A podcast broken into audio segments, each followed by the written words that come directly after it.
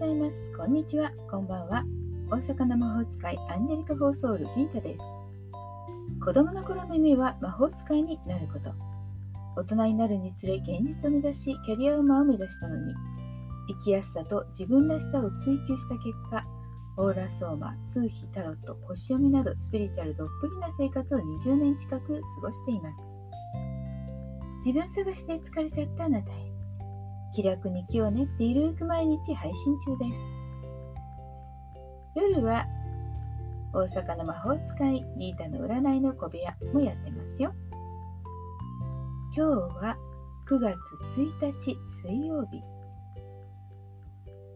9月ですね。昨日はやる気を起こしたい時どうするかなんていう話をしてました。私はあれからうちのうさぎさんと戯れて少しだけ体を動かしました。仕事はほんの少し進みました。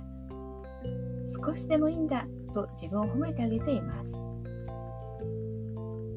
そして夜中に思い出して本来は月末に書いていた記事を忘れていたのを思い出しブログを書いていましたそしてあ今日の11時からの Facebook ライブの時間。この時間あかんやんってもうあかんかったんですよ。一人叫んでおりました。もう取り乱してますねもうね喋り方が。そう。今日のお題はこの時間です。ボイドタイムで私は叫んでました。このボイドタイムに今日の11時からのライブはバッチリ重なってたからなんです。ボイドは英語ですね。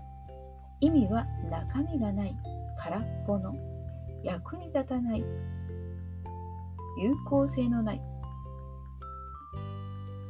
まあ、空っぽってことですよね。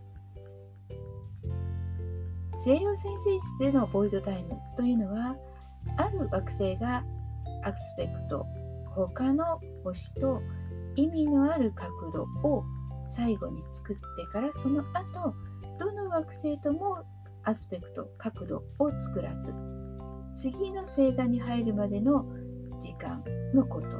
まあ要するにちょっとね空間ね何もない時間ですね。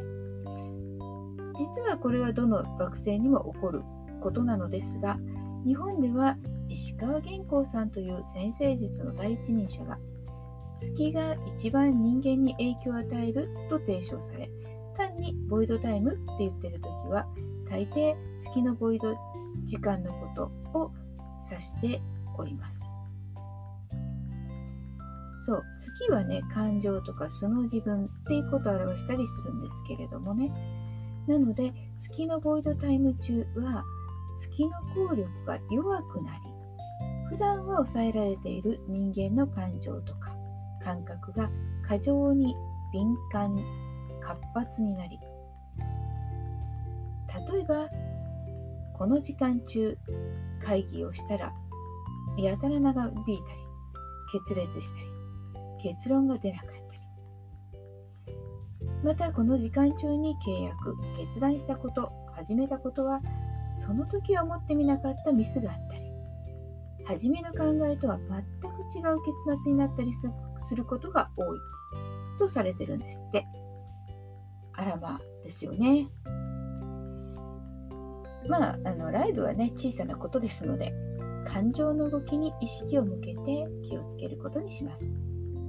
小さなことにはそこまで神経質にならなくていいと思いますけれども、大きな契約、ここぞの時はボイドタイムを避けてみるのもおすすめです。さあ、これからオンラインイベント、ボンマリシ開催前の対談ライブ。ボイドタイムの私を見守ってくださると力になるはず。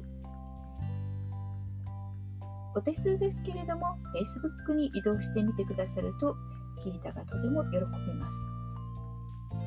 コメントのところに、ここ見てねっていうリンクを貼っておきますね。なので、お暇な方はよろしくお願いします。アーカイブもございます。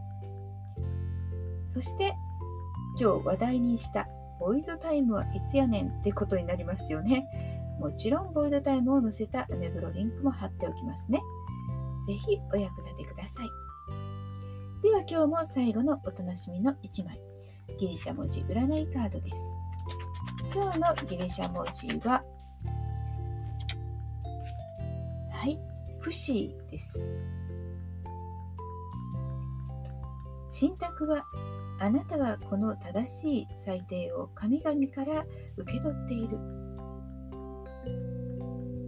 大多数の神々はあなたの決断に対して同意をしており、それが適切で公正、正義であることを暗示している。ちょっとなんか私嬉しいですね。大丈夫なようです。神様から言うと。はい今日も最後まで聞いてくださってありがとうございました。また明日。じゃあまたね。バイバイ。